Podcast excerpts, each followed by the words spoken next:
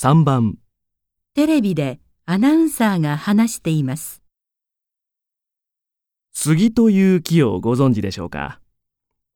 日本では春になると白いマスクをして歩く人が多くなりますが、花粉症を引き起こすのはその杉に原因があります。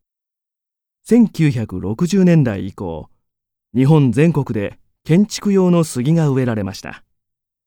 しかし、杉が大きくなるまでには40年かかると言われています。そこで、1980年代以降は、杉ではなく、外国から輸入された木材が使われるようになりました。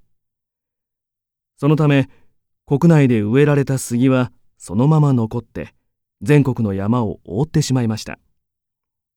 それで、毎年春先になると、広い範囲にわたって花粉が飛ばされるのです。